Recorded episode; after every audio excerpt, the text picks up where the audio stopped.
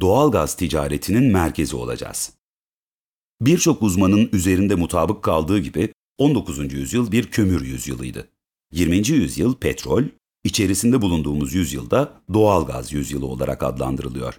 Gerek çevre, gerekse verimlilik noktasındaki avantajları sayesinde ve son 30 yılda ulaşılabilirlik ve taşınabilirlik sorunlarını da aşmasıyla birlikte gaz, en önemli enerji kaynağı konumuna yükseldi.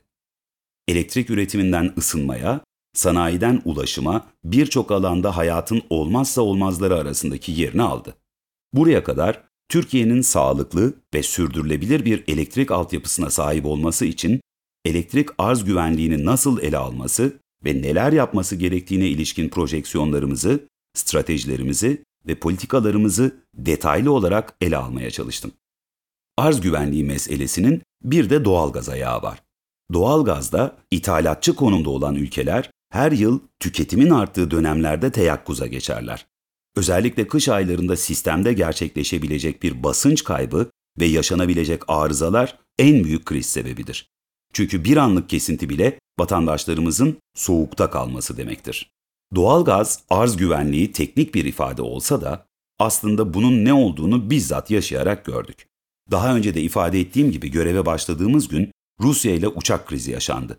O dönem iki ülke arasındaki ilişkiler açısından en sıkıntılı dönemlerden biriydi. Herkesin aklında aynı soru vardı. Gaz tedariğinde sorun yaşanır mı? O dönem doğal gaz ithalatımızın yaklaşık %55'ini Rusya'dan gerçekleştiriyorduk ve Almanya'dan sonra Rusya'nın en fazla gaz sattığı ülke konumundaydık. Doğal gaz konusunda enerji arz güvenliğimiz noktasında stratejik bir planlama yaptık. Temel amacımız o gün ve gelecekte kışın en soğuk yaşandığı dönemlerde bile hangi sebeple olursa olsun ülkemizi bu alanda bir krize ve sıkıntıya maruz bırakmamak, vatandaşımıza ve sanayimize kesintisiz arz sağlamaktı. Göreve gelir gelmez doğalgazdaki mevcut fotoğrafı önümüze koyarak işe başladık. Tüketimimiz, doğalgaz giriş noktalarımız ve kapasiteler belliydi.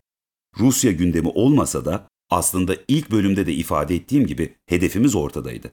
Hiçbir krizden, kazadan, sıkıntıdan etkilenmeden her türlü talebi karşılayacak bir altyapı tesis etmek. Bu birinci adımımız olacaktı.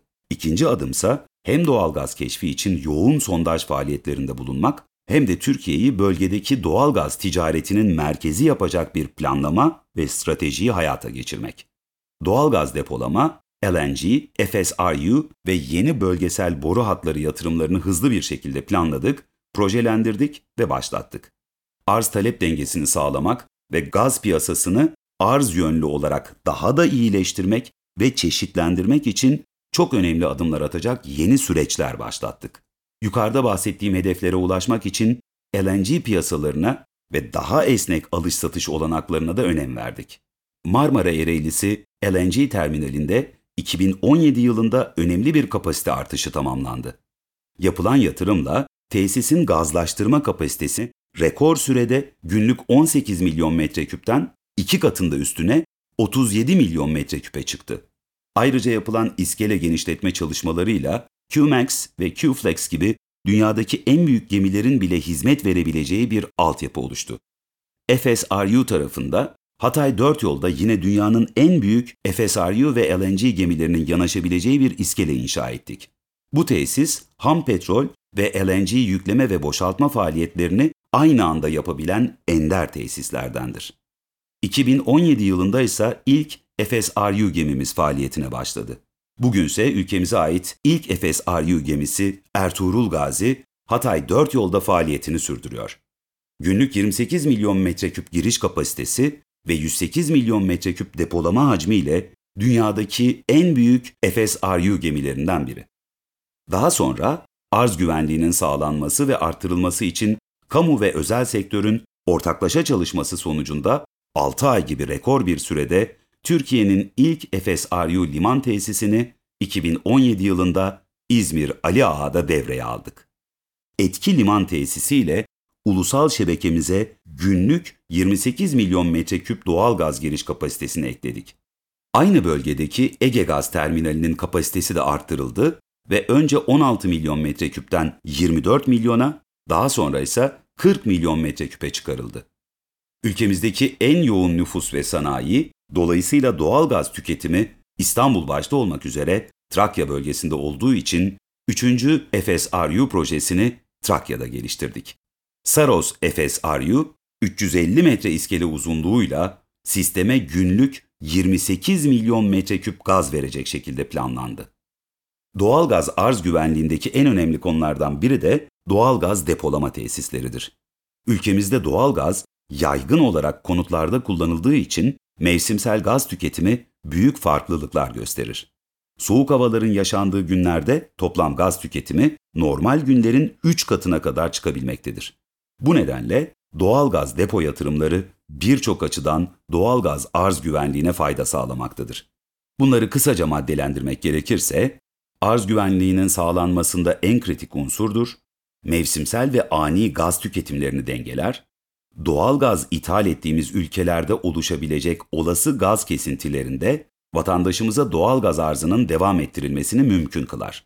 2023 yılına kadar doğal gaz depolama kapasitesini 10 milyar metreküpe, yani ülkemizin bir yıllık gaz tüketiminin %20'sine çıkarmayı hedefledik. Bu kapsamda Silivri depolama tesisinin kapasitesini 2,7 milyar metreküpten 4,6 milyar metreküpe, Tuz Gölü doğal gaz depolama tesisinin kapasitesini 0,7 milyar metreküpten 5,4 milyar metreküpe çıkaracak planlamayı devreye aldık.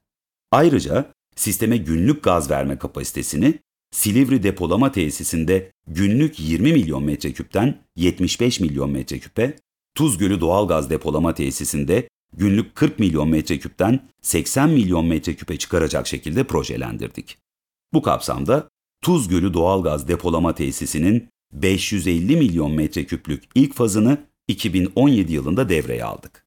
Bahsettiğimiz tüm bu yatırımların tamamlanmasıyla yıllık tükettiğimiz gazın %20'sini depolama ve bu depolardan sisteme günlük 155 milyon metreküp gaz sağlama kapasitesine 2023 yılında ulaşmış olacağız.